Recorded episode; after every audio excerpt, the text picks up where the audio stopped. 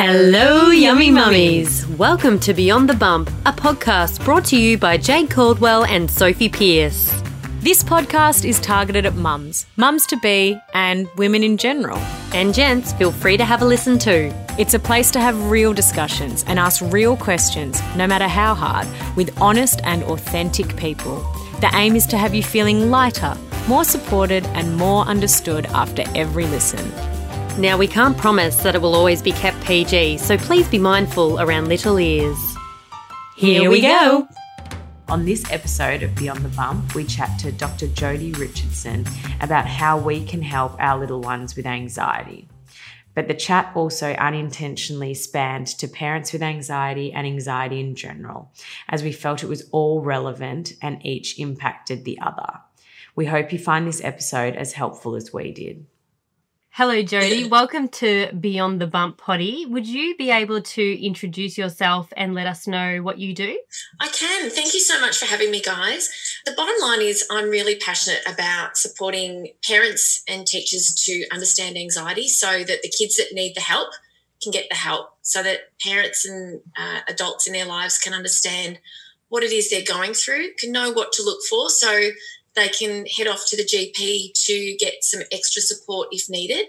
And uh, I spend my time speaking to groups of parents and teachers and uh, also writing books. So I'm an author and a speaker. Amazing. And what got you into this line of work? my own personal experience, I think it's is a saying that we make our work out of our wounds. and uh, well, it's taken a long time for me to get to where I am now. I was always on this journey. I've had anxiety since I was a child, and uh, I think I've always been an educator. I was a teacher to start with. Done a lot of uh, postgraduate study.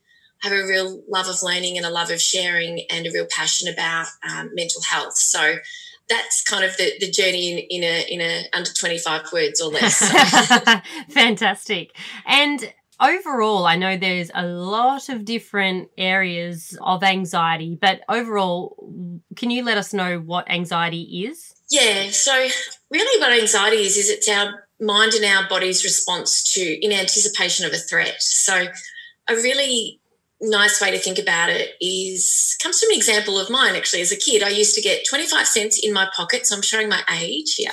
Um, i used to get 25 cents. Um, my brother did too and we could walk to the local milk bar and there was a magpie in one of the blocks of land we used to cut through and on the day i got swooped i reacted you know with you know a bit of a panic and i was very fearful. And so that's fear. That's when we're presented with a danger and a threat in the moment but every other day that I walked through that land, I had an anxious response in anticipation of what could happen and what could go wrong. And that was a very normal response because something had gone wrong. So it was fair enough that my brain and body wanted to keep me safe if that happened again. But what happens with anxiety is that we're often so anxious about uh, imagined threats and perceived threats and lots of you know what ifs and wonderings and future thinking about what could go wrong but what we need to know is that our brain and our body respond in the same way, whether there's a real threat or whether or not we're just thinking about something that's really worrying us. And, uh, you know, normal anxiety is, you know, preparation. You know, I'd get anxious in preparation for if I would be swooped. I'd get through the land, get to the milk bar, buy my lollies, and my anxiety would settle down. And that's really normal. Mm-hmm. What's what's sort of a problem is when anxiety doesn't settle down after the stress has passed. And you know that's what we're seeing a lot of in a lot of children and a lot of adults especially at the moment. And that's been the experience of me uh, across my whole life as well. Now jade i see you nodding your head off. Is there anything you would like to add to that? I mean you've been very open about your experiences with anxiety. Is- yeah, I as I said before we started, and I think I've mentioned on uh, mentioned on a few of our episodes, I have had and suffered from anxiety and a panic disorder since I was probably four or five years of age. And there wasn't a lot of resources out there to understand what I was going through. And when I was in year 12, or it might have even been year 11, I had about two months off school because I was dizzy and I had, I had head scans, CAT scans, I had the whole works and they couldn't work out what it was. And then the last resort my parents said, "Oh well, let's just take you to a, a psychologist, and you know maybe you need to talk about something."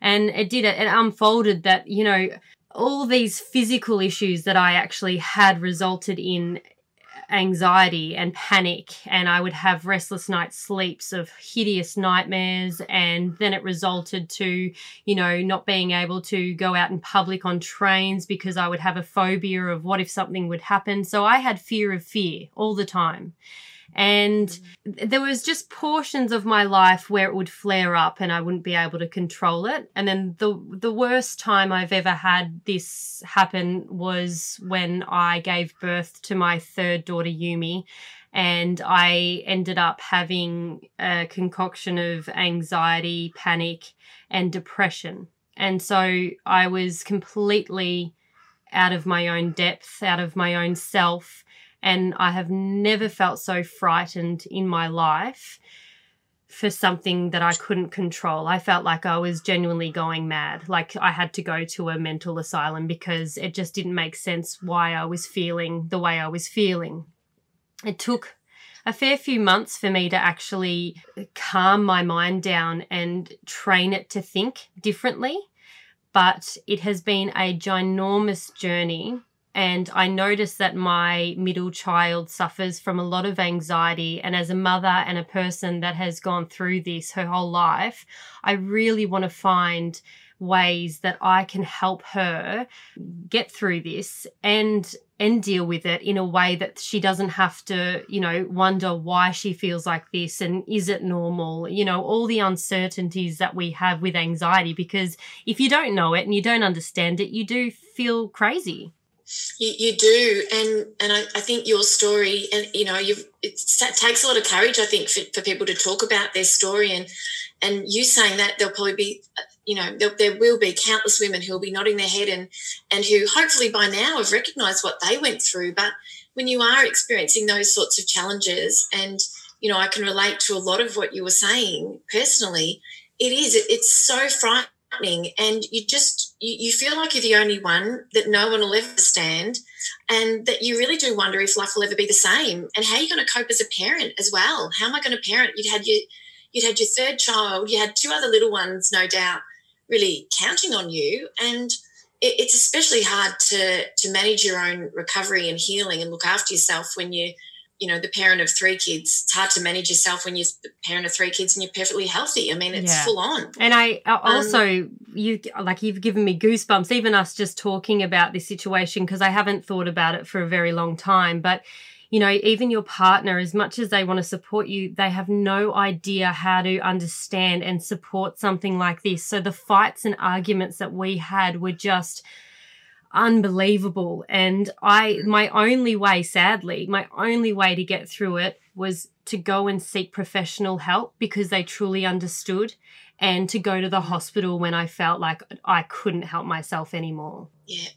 Yeah, and it was really it was really great that you were able to do that and and by the sounds of things you found a professional a psychologist that was able to be a good support to you and and that that can be a challenge as well because uh, for some people it's not the right fit the first time and mm. then it just sort of makes a, a, really bad situation worse because then you're still searching to try to find the person that can uh, can support you through it. So it's wonderful that you're able to do that. And I often say to people, and you know, I, I say that finding a good psychologist for us women, it's like finding a good pair of jeans. You have to try a few on sometimes. Yeah, we're lucky if the first pair is the right fit.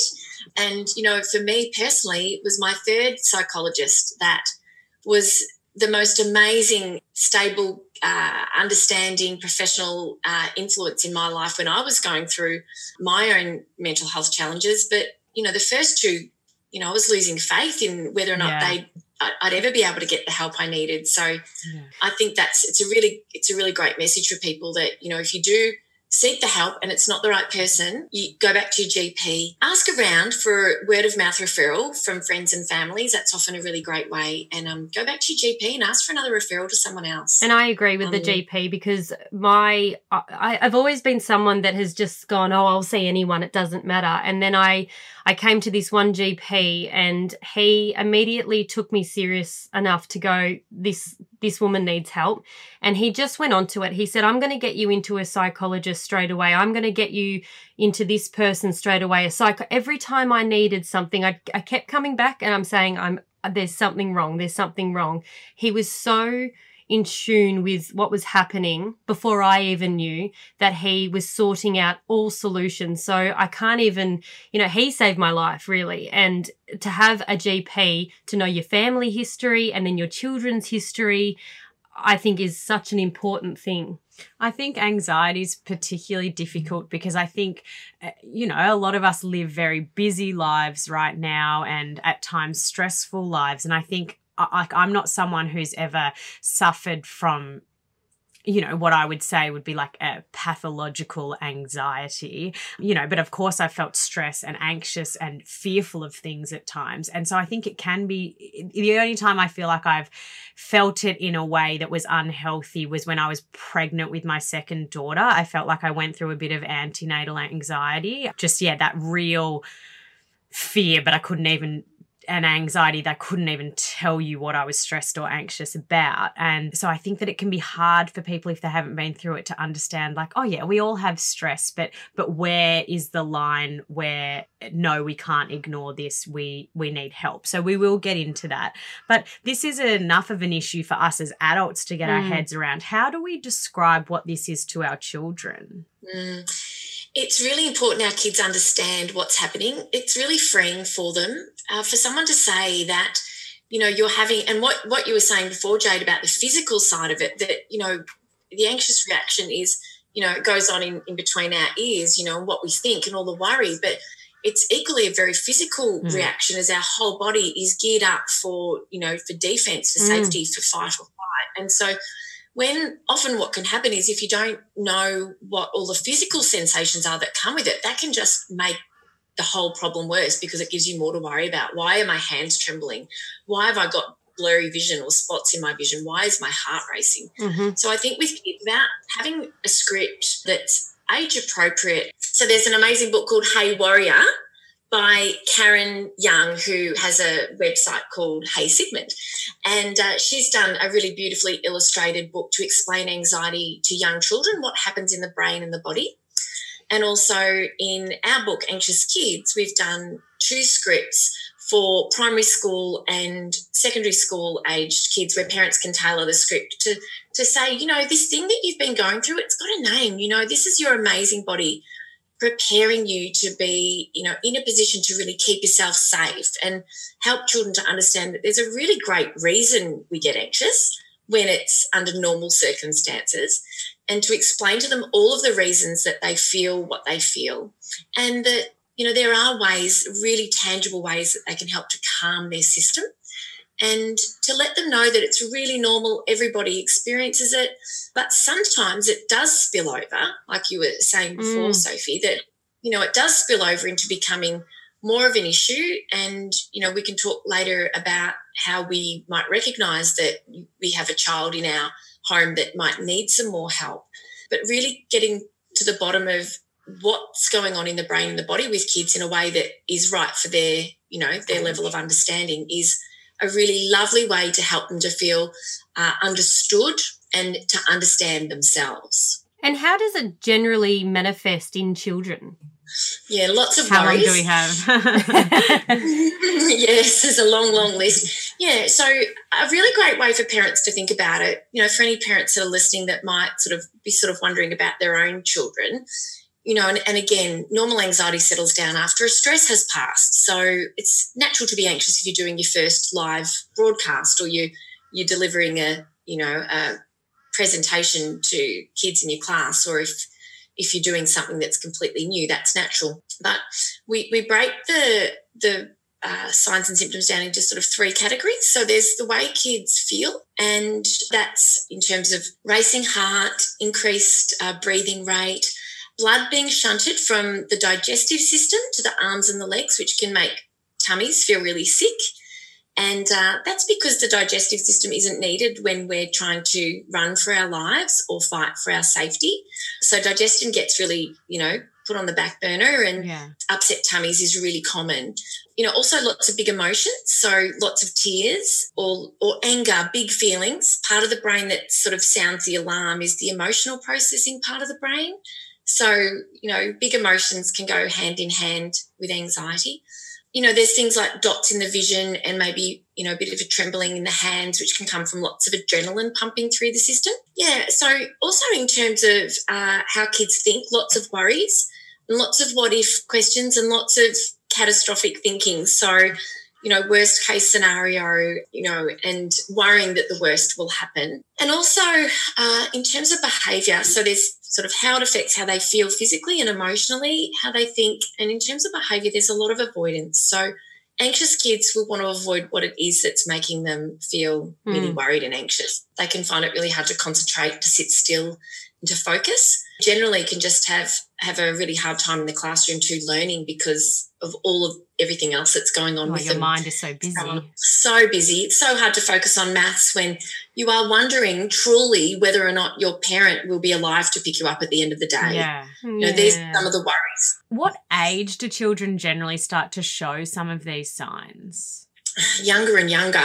Right. I know that Jade, you were saying you were four. Mm. I thought I was dying. I was... It started thinking that I was dying in my sleep at night, and my dad would have to lie next to me and try and talk me out of that that state. But that was the first, I guess, big panic and, and anxiety attack that I would have, and it was around then. Oh gosh, it's um yeah, it's not uncommon to see that. I was four as well. And it's only in hindsight, isn't it, that we can look back and go, right, now I understand. I, I have had parents speak to me about three year olds. But what's important to know is that there are uh, developmental anxieties that children, you know, go through over time. You know, fear of strangers is a developmental mm-hmm. anxiety.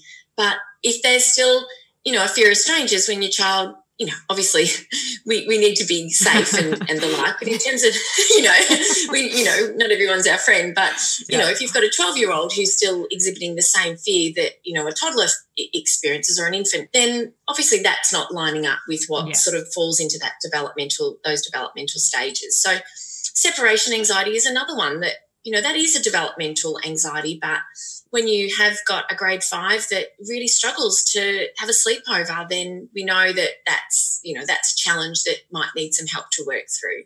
How can you tell, even with say a toddler, where separation anxiety to a degree is a normal stage of development? Like, is there anything that delineates between okay, that's normal separation anxiety, and no, that's that's extreme mm. or probably abnormal? Yeah, look, I, it's hard, isn't it? Because there's no sort of there's no sort of line that we can draw. Yeah. But I think people know will know their children, and, and sometimes you know if if a, if a child, for example, is having a terrible time separating at daycare, but they'll separate at everyone else's place, then maybe there's something going on. You know, maybe maybe they are anxious and stressed for a reason. Maybe there's a child that bops mm. them on the head, you know, or steals their sandwich, or you know, maybe there's something that's going on. So I think if parents can sort of look at a behaviour across a range of um, domains, if you like, life domains, but but also knowing that uh, you know sometimes children, you know, in different in different spaces will feel safer. You know, if if daycare is only once a week or it's if it's a new room, mm. um, but, but generally speaking, over time, they do tend to settle in and become more comfortable. So I'd be looking at as a parent, you know, where is it happening, to what extent, and over what period of time? Which, yeah. And I always, yeah, I always like to say to people, you know, just go and ask the question. I mean, I went and asked the question of our GP a few times when our kids were little, just sort of saying, oh, I'm noticing this. I'm a bit worried. What do you think? And he'd say, look, I'm actually not worried. You know, come and see me again in 12 months or six months if it's still something that's bothering you, or come back next week if it's still bothering you. But, you know, it's always really nice to get that sounding board of advice just to sort of put it in the perspective of a health professional and who knows you and your family mm. and uh, see as well. See, with my, I've got three girls, and they've all obviously got different personalities, but we all have, you know, we we we all have the same bath time and the same tea time. We do the same things on weekends. They're all doing similar things, except for the middle child, who I reckon she was two and had this phobia of being in the water and never wanted water over her head, and then that would stem to being in the ocean. Then it went to the pool and then, eh, you know, it would be bumpy roads. So she doesn't like bumpy roads. She'd cry if we went on bumpy roads.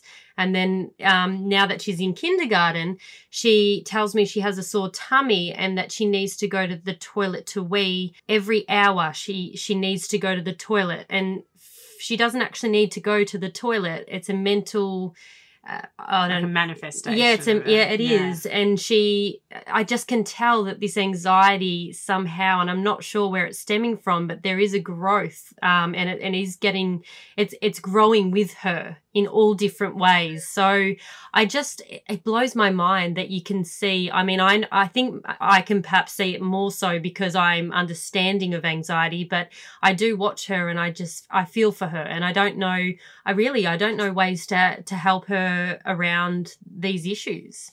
I know. Oh goodness, it, it's so painful, isn't it? Because if you've been through it, you know, and you know, we we want to protect our kids, and we don't want our kids to go through what we've been through. But you know, there is that genetic component. Uh, well, we were going to ask that so, question. Is it genetic? Yeah, there's, there's a lot of reasons why people end up anxious, and one of them uh, is genetic. Even you know, even in a family where there's one parent who's severely anxious, one of the children might be anxious, the other one might not be.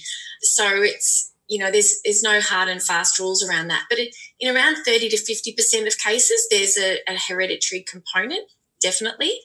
Certainly, other things, and, and I'll come back to what you were saying mm. about your your little poppet in a moment, but you know, just in, in terms of, you know, life experiences and stresses in in terms of what's going on in the family uh, can play a role. Um, any trauma that the child might have experienced, uh, you know, for a whole variety of reasons, you know, how and, and parenting as well, because, you know, look, we are biggest role models for our children and you know, I know I jump a mile whenever I cut a vegetable on a plate and the knife scrapes on the ceramic plate. It just goes through me. And I react in this mm. really raw way. And now my daughter does the same. And it's like, oh, she's just, I feel like she's just, she's just role modeling that behavior. And yes.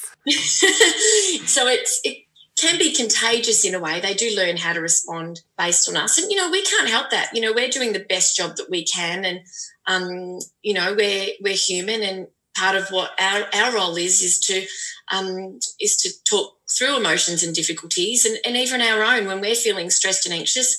If it's spilling into family life we we might need to take ourselves away for a cuppa and a chat with a friend or a walk. But if we are around our family to let them in on what's going on and be open and honest and cope out loud so our kids can learn from our own experiences and how we manage our own mental health and well-being so that they can do the same when you know as as they grow.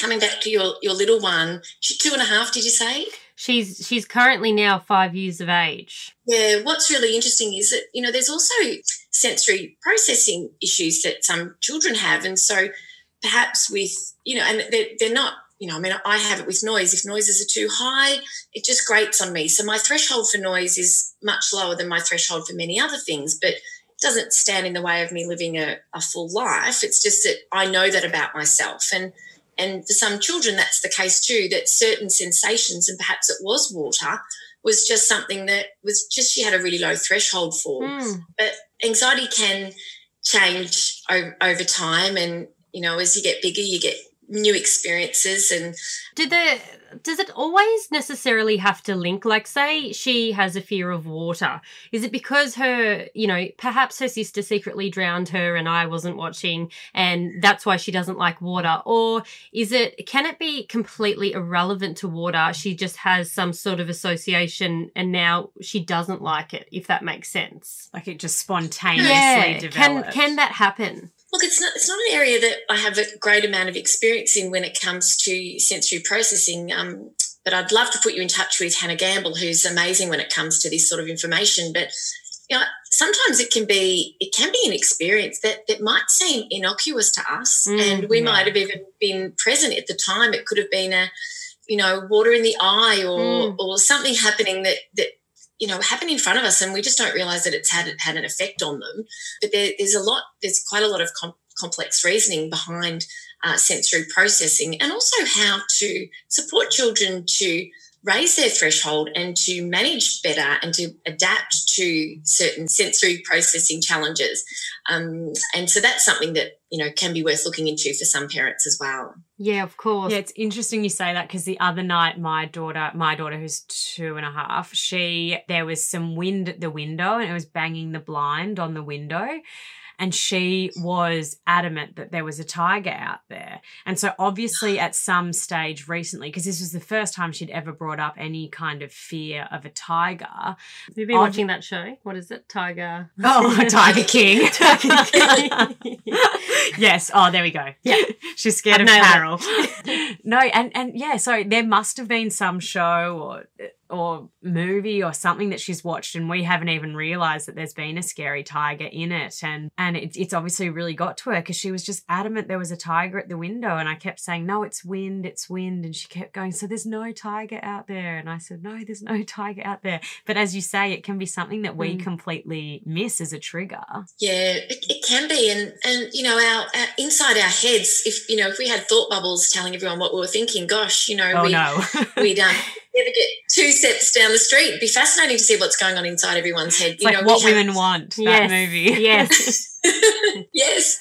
You know, there's so many thoughts, and in light of what you were sort of saying before, Jade, about uh, you know how, how one of the ways in you know supporting her, knowing then you can see that this this is this anxiety is underlying you know that there, there's so much that we can do and one of the things that is so challenging for all of us even as adults is that you know it's the way we think and how much uh, we get sort of hooked into the stories that come yes. into our thinking and so when she's thinking that there's a there's a tiger out the window in her mind there is a giant cat with very sharp claws and very sharp teeth just waiting to get through into her bedroom mm. and so you, you can understand when we just put ourselves in their shoes for just that second that gosh that that's that's really you know that's a terrifying thought and so one of the things that you know I've done with our kids here in our home and that we talk about a lot with parents and teachers is helping children to notice when they're thinking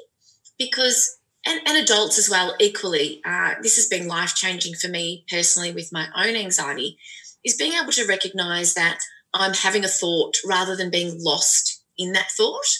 I'll give you an example. So, you know, those of us with anxiety often feel as though uh, we've done something to upset someone. So if we don't get a wave in the car park at school drop off or something happens, it's really common to think, what did I do? I'm up, they're upset with me and sort of try to go back and work out why, even though there's no good reason, they just didn't see you. and so you know, if you get lost in that thought, your, your, whole body can react to that. You can start to feel sick in the stomach and really so full of worry.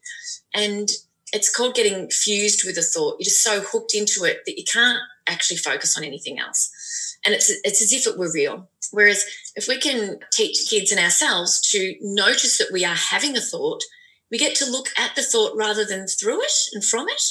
And it gives us distance and it gives us an opportunity to then reroute our focus and turn our attention to other things. So for your little five year old who's showing some signs of, you know, what you're observing as anxiety, and even for little kids, and, and metacognition is the name for this, being able to notice our thinking, develops over time and it's it's really developing quite strongly towards the latter part of primary school. So it takes a while. It's such an amazing thing to be able to do. So if one of my children said, uh, came home, he just, let's just say he said, I'm just shocking at soccer.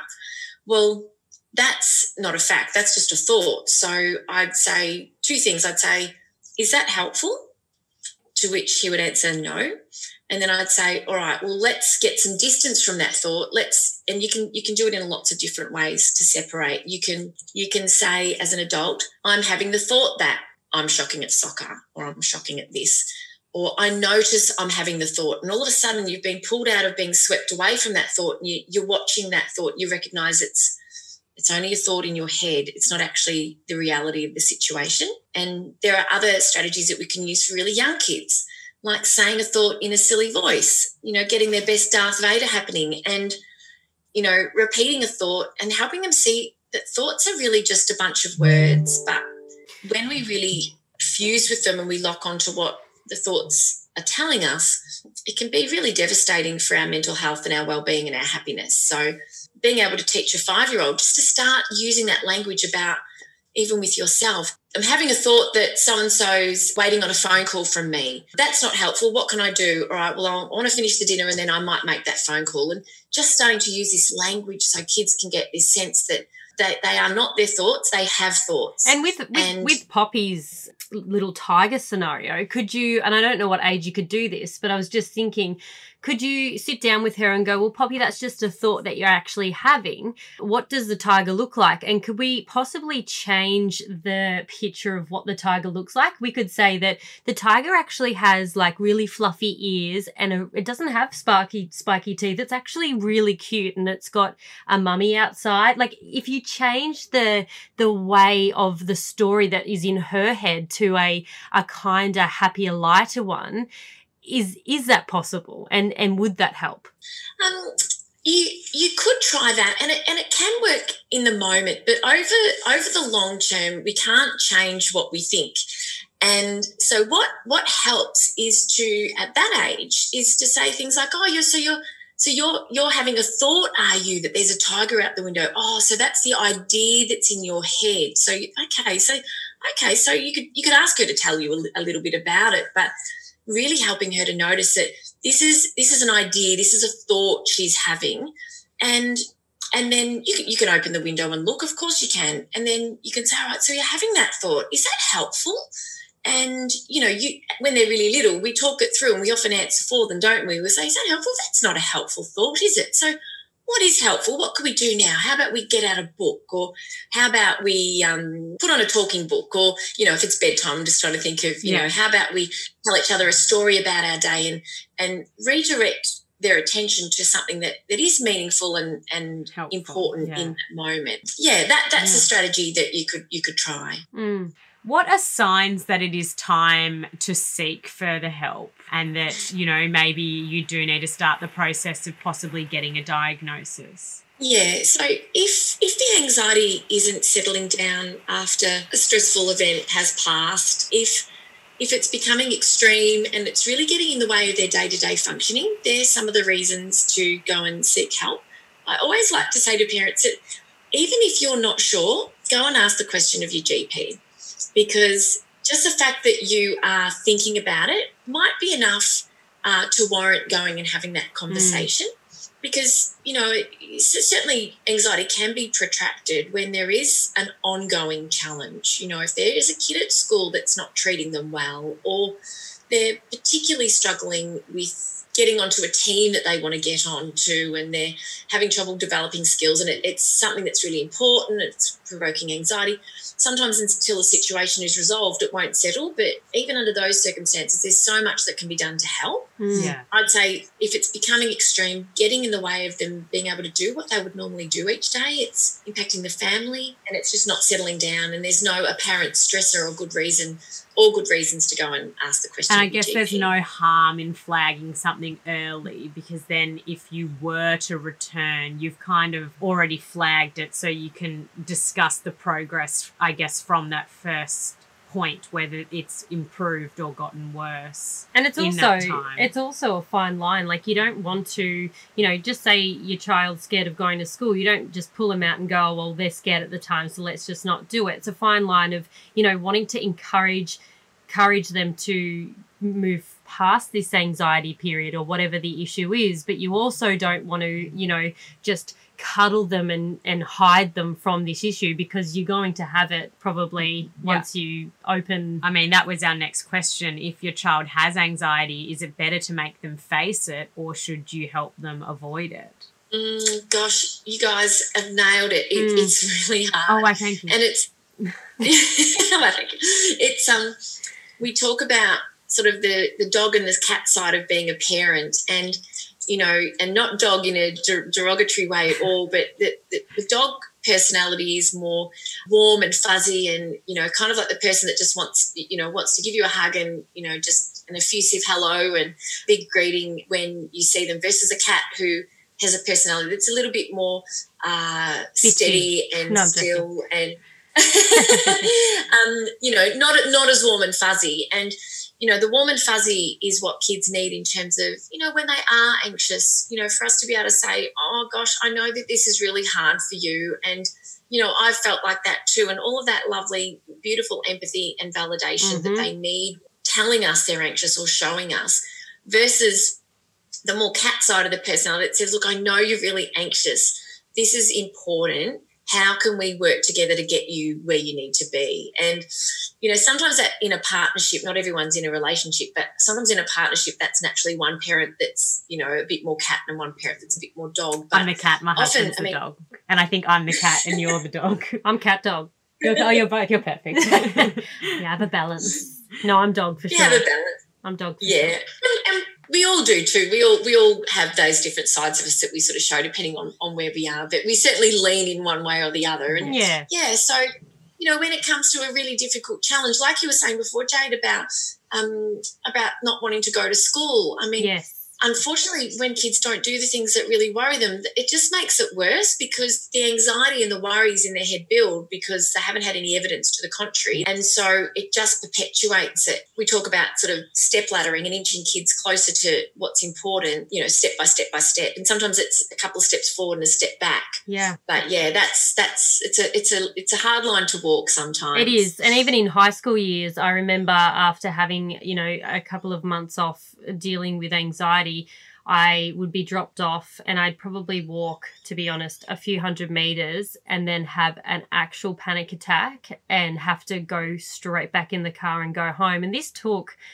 like oh a fair a few weeks to just try and try again and then I'd get a little bit further and I'd sit down at the rotunda and then I'd have a panic attack probably you know maybe an hour after I got there. But it was me and my mind thinking you know what? You've done you've done a little bit further than you did last week. You're doing really well. And I slowly mentally got my head around to understanding that. But yeah it is it, it's just I, I guess just having, you know, going through being a child with anxiety to a teenager with anxiety to an adult with anxiety to a parent with anxiety every part of it is such a frightening stage. Yeah because i guess yeah. your responsibilities get greater and greater oh, totally. well. Yeah. And you're just still confused yeah. in all of it. Like n- n- you're never ever feeling like oh yeah i'm used to this. You're never ever used to it. No. Yeah it's it's it's terribly hard and the stakes get higher the older we get. Once we're responsible for little ones then every you know lump and bump and temperature and fever and rash i don't know about about you jade but you know that that was certainly something that you know i was in the mother baby unit after having our second um, mckinley and you know I, I thought it was sleep school. It's not sleep school. It is time out for parents who have psychological challenges that they need serious help with. That's what that's what that is. the, the nurses help the baby sleep. They give you some support, but really it's about looking after the parent. And, yeah. You know, it, it is hard, and that anxious feeling of, you know, it's sort of it can be a bit like that that idea that there's something worrying, there's something terrible that's about to happen. This feeling of dread, this mm. feeling of fear and uncertainty, and you know, but the, the good thing about it is that there's a lot that we can do. And I think acceptance is something that helps us in many ways, not to have to, you know, in the same way that if we forgive someone, we're not condoning what they did, we're making a choice to let it go for our sake. Mm. You know, acceptance isn't about going, well, oh, yeah, I've got anxiety. Woo-hoo, I'm really, you know, Stoked thrilled about that. it. Right, it's it's about going. You know what?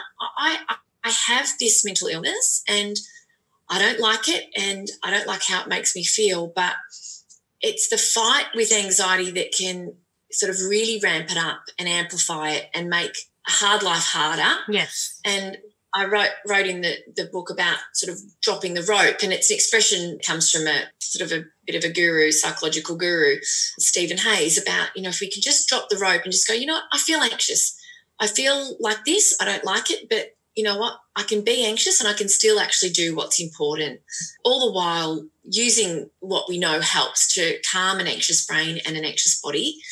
But, but not letting it stop us from doing what matters. And, you know, I look at you guys here doing this amazing podcast and, you know, it takes courage to do things like that. And doing something new and, and public like this, no doubt did stir up your anxiety at the start, Jade, you know, and but it's important to you and you did it. And I think for all of us as parents, even if our kids are anxious, if we can help them to see that, you know, you can be anxious, but it doesn't mean you can't live a full and rich life and do amazing things and um, just kind of learn to turn the dial down on the anxiety. But um, yeah. if you have to, you just take it with you. And it's important to, oh, we say this all the time, well, I definitely do, to just understand what expectations you might have of yourself, and especially as a mother, because I had such high expectations to myself thinking I am going to nail all three kids. I can do all the washing, the cleaning, the cooking. I can look after them. I won't need my husband. You know, I'm going to prove to him that I probably won't need him as much. I can do it all.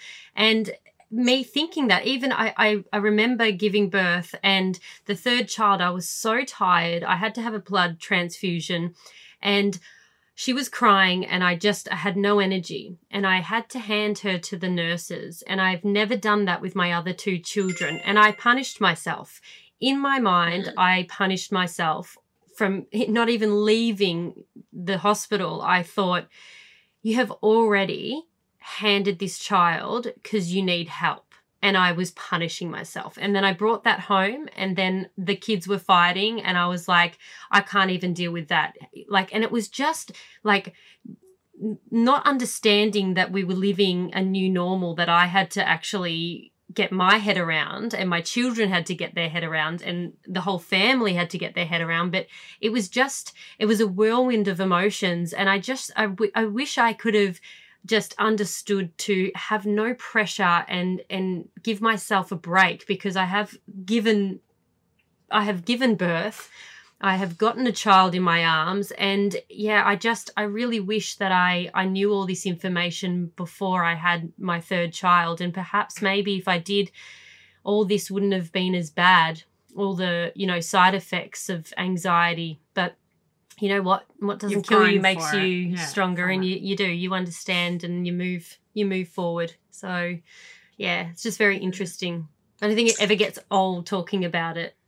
No and i think and we really need to we really need to because you know one in one in four people will have a severe anxiety disorder in their lifetime. And so if you haven't had one you know someone who has. And you know i, I really like to think that what we go through as you know as mothers it all even though it's so hard and we you know we we would rather things have been different it, it equips us in a way to help our kids mm. um, and you know to have that compassion for other people and, and that ability to support our kids through difficult times and really show empathy in ways that we would never have otherwise been able to and i think the more people that you know, like like yourself, and you know, in my work too, I share a lot about my own personal journey, and it really gives other people permission.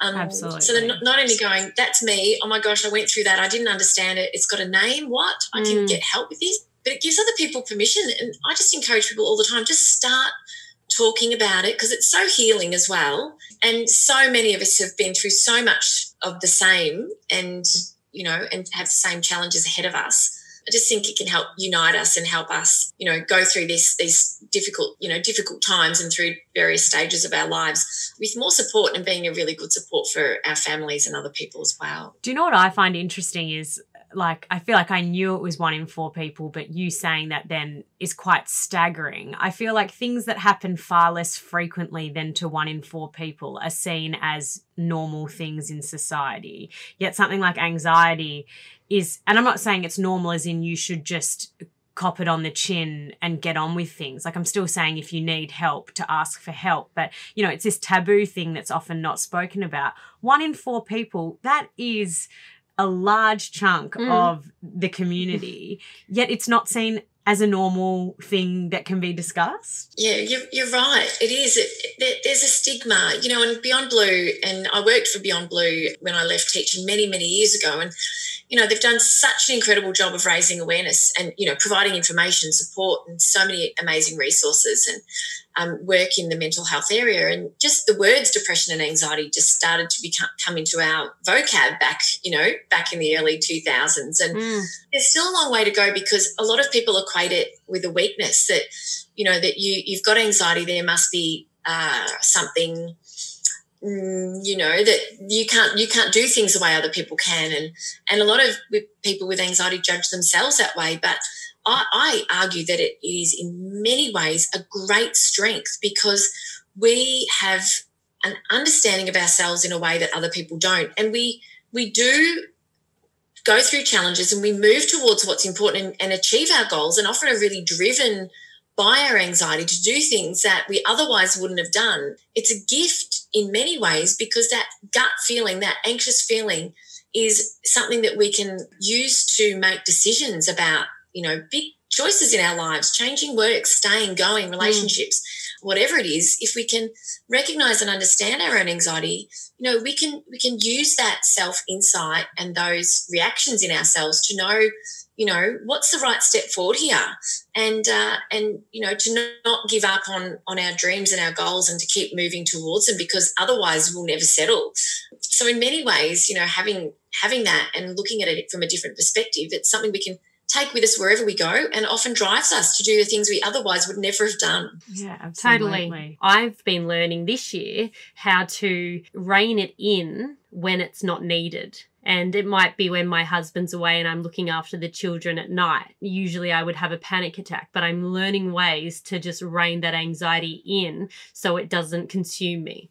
And it is, it's learning. It's always learning. You're teaching mm. yourself.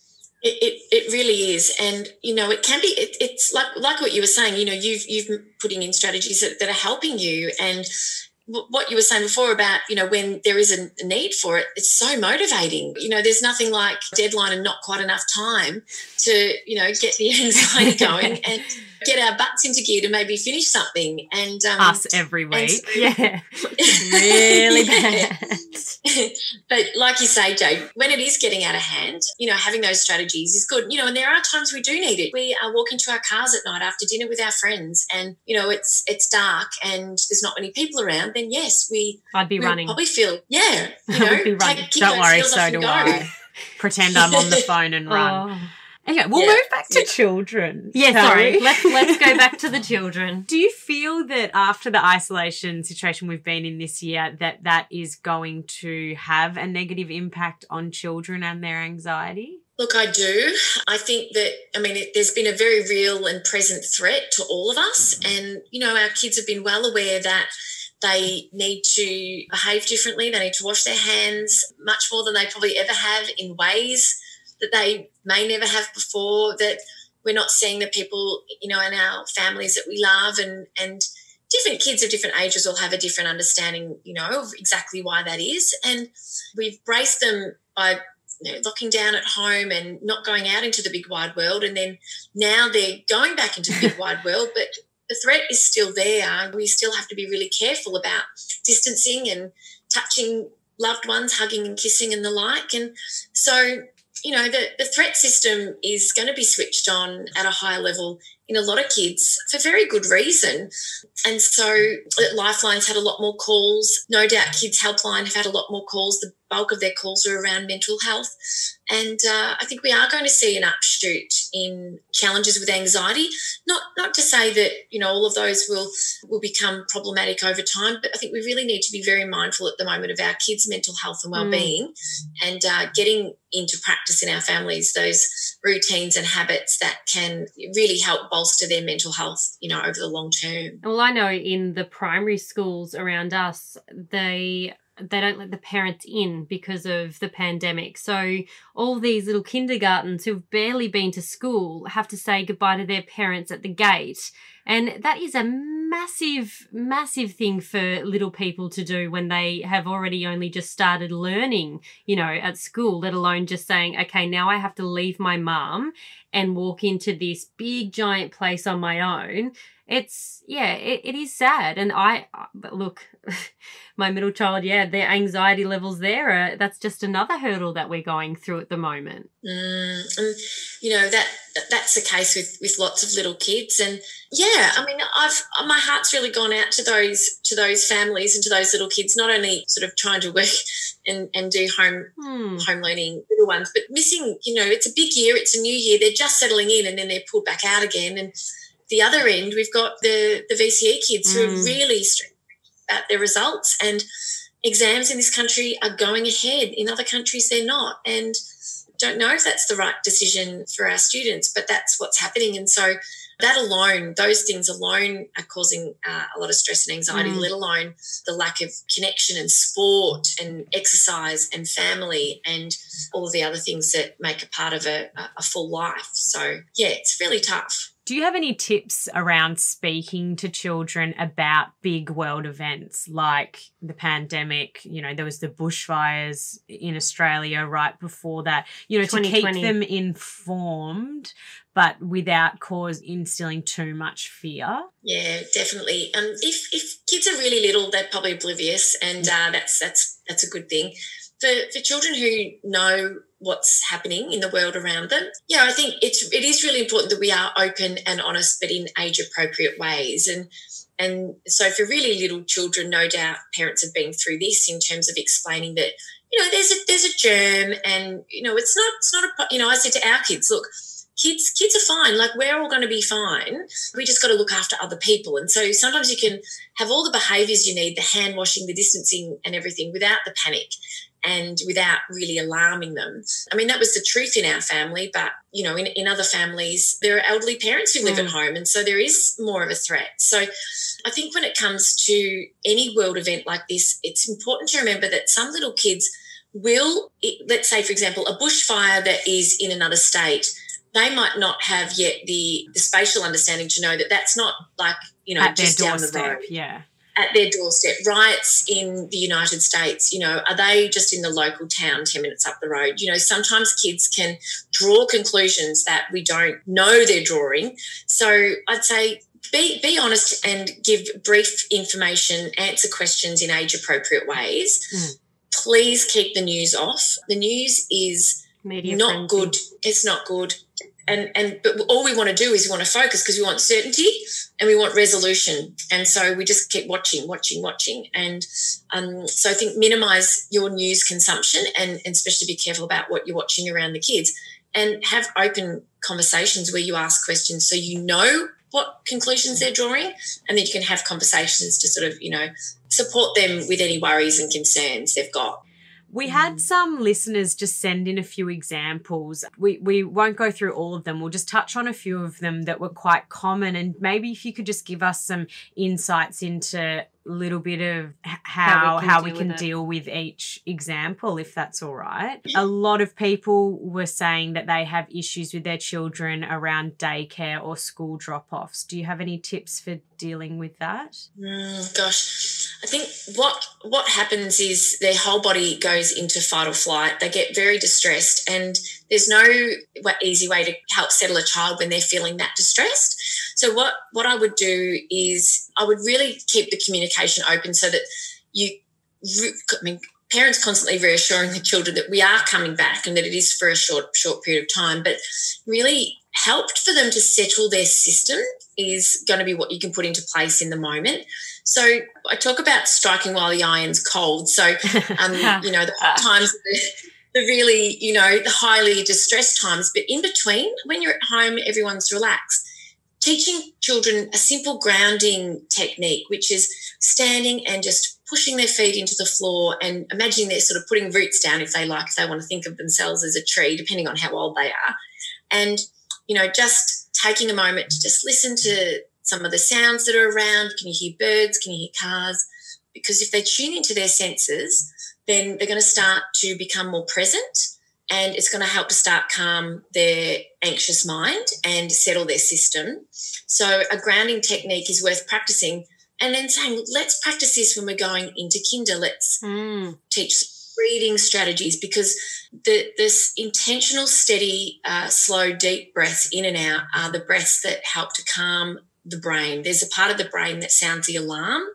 And when we do the breathing, we start to settle that part of the brain because it's really so natural to want to say it's okay and do all the verbal reassurance, but that actually isn't helpful. What's helpful is using the system to calm, you know, to, to calm down. And so breathing, whether or not that's, you know, hot chocolate breathing, you know, Karen Young talks about pretending to blow out a hot chocolate or blowing bubbles in the car on the way. I mean, that's going to make a bit of a mess, but okay.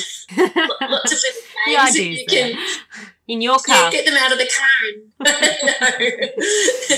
And, um, best hop out of the car and, you know, doing something that, that, you know, engages their, their deep breathing, you know, big breath in and out, helping to calm their system and helping them know that, and this is really key, is know that they can feel a bit scared or frightened or whatever words they want to use, and they can actually do it anyway. Because I think we grow up believing that we have to wait till everything's okay, till we feel good to do that hard thing.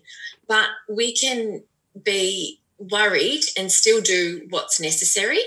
And so I think that empathy, letting the child know, I really understand. I know this is really hard for you, but do you know what? I know that you can find that bravery and that courage and that you can, you know, you don't have to feel great, but we know that kind is really important. Mummy will be back to pick you up, do some breathing and just start to use some of those strategies because if kids don't feel heard, their behavior is a message. So if they're not feeling heard that like you get it, like you understand, and you're just saying it's okay, it's okay, it's okay, and they're, they're going, it's not it's okay. Not so if you say, I get it, I understand this is really hard for you, but you know what? You're so brave. I know you can do this. Then that's that's going to help to settle their system and help them to feel more able to to go ahead and say goodbye. Won't get rid of all the tears, you know, straight away, but over time they'll build that that courage and that confidence in but themselves. I, I even under I see that with when my children fight and they come to me. If you just show them you're that you're understanding and you're listening, they tend to just go, "Okay, you, I've told you, you're listening. Now I'm over it." And they I got, I they got what off. I needed. Yeah, they just want you to mm. go. Are you okay? That's not nice of her. Should I talk to her? Let me go and talk. And then they're like, yeah, whatever. You know, they just want to be yeah. understood. Well, we yeah. all do, really. We do. There's nothing worse than feeling, you know, we have we have this thing at home with Peter where he used to say, just calm down. And I would just oh. be like, oh. got to be and it's a bit of a running joke now. We see it on the TV, someone says, just calm down, and we're like, Yeah, that's always a winner. Yeah. Um, there's nothing worse than when when we're distressed for someone just to say it's okay it's okay you know you're fine you're fine off you go it's like no i need you to hear me i need you to listen to me i need you to to to validate how I'm feeling for me. We don't just want a problem solved. We want to be heard. And, and you, like you like you say, JB, kids are exactly the same, and we see it it diffuses things much more quickly when it does. when we can yeah when we take that approach. Funny oh. you use that example because very on in my relationship with my husband i made sure he got rid of the, the phrase i think you're overreacting. I was like that's never gonna help you. Like th- this is a tip for you for you. This has got nothing to do with me. That's never gonna help you. I'm never gonna respond well to that statement. So our our dog was i thought was dying last week and she was like coughing and choking and I'm like, oh, I irrationally just went, you know, lost the plot. Quick, get in the car, take her here. My husband's very level headed and he's like, I will, Jade, but I'm going to go have a shower first and get dressed. I can't go down in my jocks. And I'm like, Are you kidding me? Get in the car right now. And then after this all finished and she ended up being okay. She had kennel cough or whatever it was. He said, You get so razzled. And I said, After 12 years of being with me, surely you understand in this situation, all you need to say to me, like reassure me and say, okay, I'm going to do that. All I want to hear is that you understand what I'm saying. Yeah. And I would have gone and dropped the kids off and you would have, but instead we're sitting there fighting because I'm irrational and you're saying, it's okay. I'm just going to have a shower first. Just say okay. Anyway, that's just yeah. one. That is one of many. A few people wrote in saying that their little ones have a fear about going to the bathroom in places other than home. Any tips for that? I think with something like that, it's you know, depending on the age, it'd be interesting to ask to try to ask the child if they can articulate what their worries are about it, because sometimes sometimes that helps you to address what the concerns are. And uh, when it when it comes to, you know, I think with, with some of these things that it's it's just a matter of time before kids will sort of come around in terms of step laddering, you know, for something like this, sort of like inching them towards that that ultimate goal, you know, the public toilet down at the local shopping centre might be too hard, but could they use the toilet at Nan's house or yeah. or a really close friend's house? And when you when you're doing this, it takes a bit of time and planning, but work work with your little one together to come up with some really lovely social rewards along the way. So so it's it's incentive for them, but rather than money to spend at the milk bar, you know, or something like that. It's nice to say, well, mummy will go, it's still a food reward, I suppose, but mummy will take you out for a milkshake or, or, you know, or we'll, we'll set aside some movie time or, you know, just these lovely mm. social rewards that are going to really incentivize them to want to sort of take those steps. And, and I think really just along the way, just that sort of validation, just to say, look, I, I know that this is really hard and, and just asking, you know, what what would help, and and trying to get that communication going so that you can get there as the fastest way possible. Because of course, it's not fun for anyone when you've got a little one who's toilet trained who won't use a toilet. That just yeah, that just makes life difficult for everyone. So I hope that that's helpful. Step laddering, incentivize no, with some nice social yeah. And is there any step laddering around fear of bedtime and the dark? Mm, I think with something like that, it's helpful to use a nightlight and, you know, just sort of in many ways we can, you know, the lights are on or the lights are off you know, in, in terms of darkness. And and then there's you sleep at a friend's house or you sleep at home in terms of separation anxiety. Sometimes it can feel like it's a it's an either or. But I think with things like that, having having that middle ground that you know finding finding the middle ground. And and again having those conversations to say there are there are developmental anxieties around these you know monsters under the bed and mm. who's in the cupboard and and those sorts of things. So it would be about going and doing the routine having the checks and asking the child you know if they can be specific about what they're worried about talking about the helpful thinking and also using those defusion strategies. I didn't label it like that before but using that noticing a thought, saying it in a silly voice, and finding out what's comforting for them. And it could be having a talking book playing or something like that. It could be having a nightlight on, some lavender in a diffuser, which we know through the science is helpful for sleep, and um, having a talking book. So a little bit of distraction as well can help. Um, mm if it, if it is, you know, sometimes it's just developmental. Other times when it's becoming more of more of an anxiety, there could be a need to go and seek some more help. But I think trying those things would be a really good place to start. Yeah. Wow. Well, that has been. I cannot believe how much we've covered there. I feel like we came into this wanting to focus completely on children, but I think it's been beautiful talking about anxiety in children and in mothers and parents and adults as well, because I think it's difficult to discuss one without the other. Just as our last question, just any good resources targeted at parents or children? Oh, yeah, there's so many. So, Hey Warrior by Karen Young, highly recommend if you've got young children and you're worried about anxiety. It's an amazing book. She's just written another one called Hey Awesome. And, uh, you know, we've, Michael Grose and I wrote a book called Anxious Kids.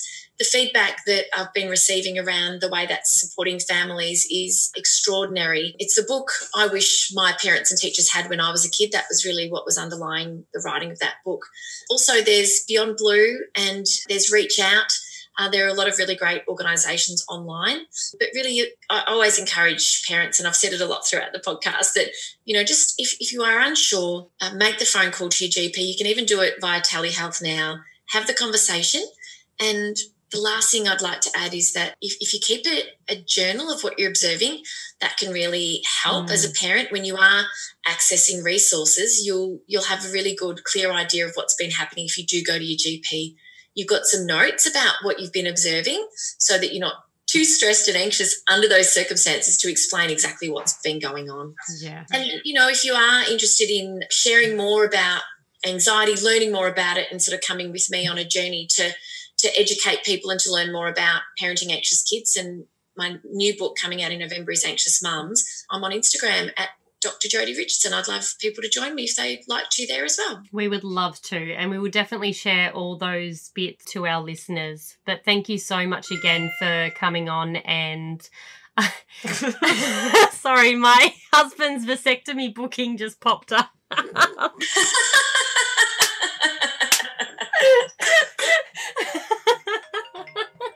will be them. All right, we're going to love you and leave you. Thank you, Jodi.